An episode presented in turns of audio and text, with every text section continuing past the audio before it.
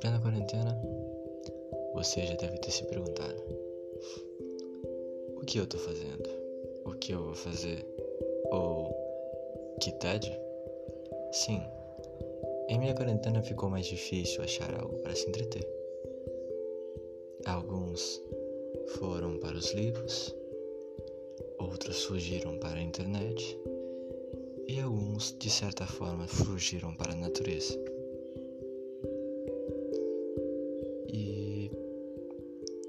Assim surge a pergunta: o que fazer se eu não gosto de nenhum dos três? Não pense demais, não faça muito, apenas seja feliz consigo mesmo.